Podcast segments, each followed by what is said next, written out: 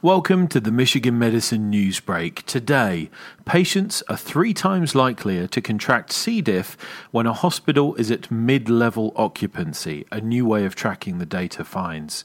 Hospitals spend a lot of time and effort to protect their patients from developing new infections, especially dangerous ones that can pose a greater health threat than whatever brought that person in for care.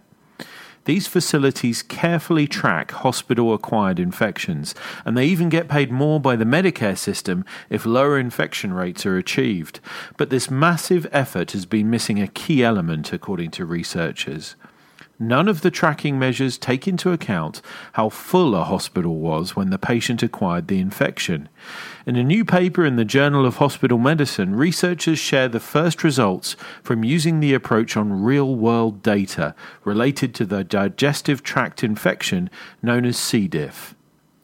While it might seem obvious that a fuller hospital would mean higher risk of C. diff among its patients, the study finds the opposite to be true.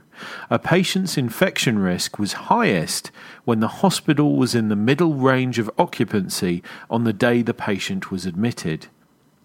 The theory that infection rates will go up with occupancy because of staff cutting corners with steps like hand washing may seem logical, but this model shows it's not as simple as that, says Dr. Mahshid Abir, the study's lead author. For more on this story and others like it, visit uofmhealth.org slash healthblogs.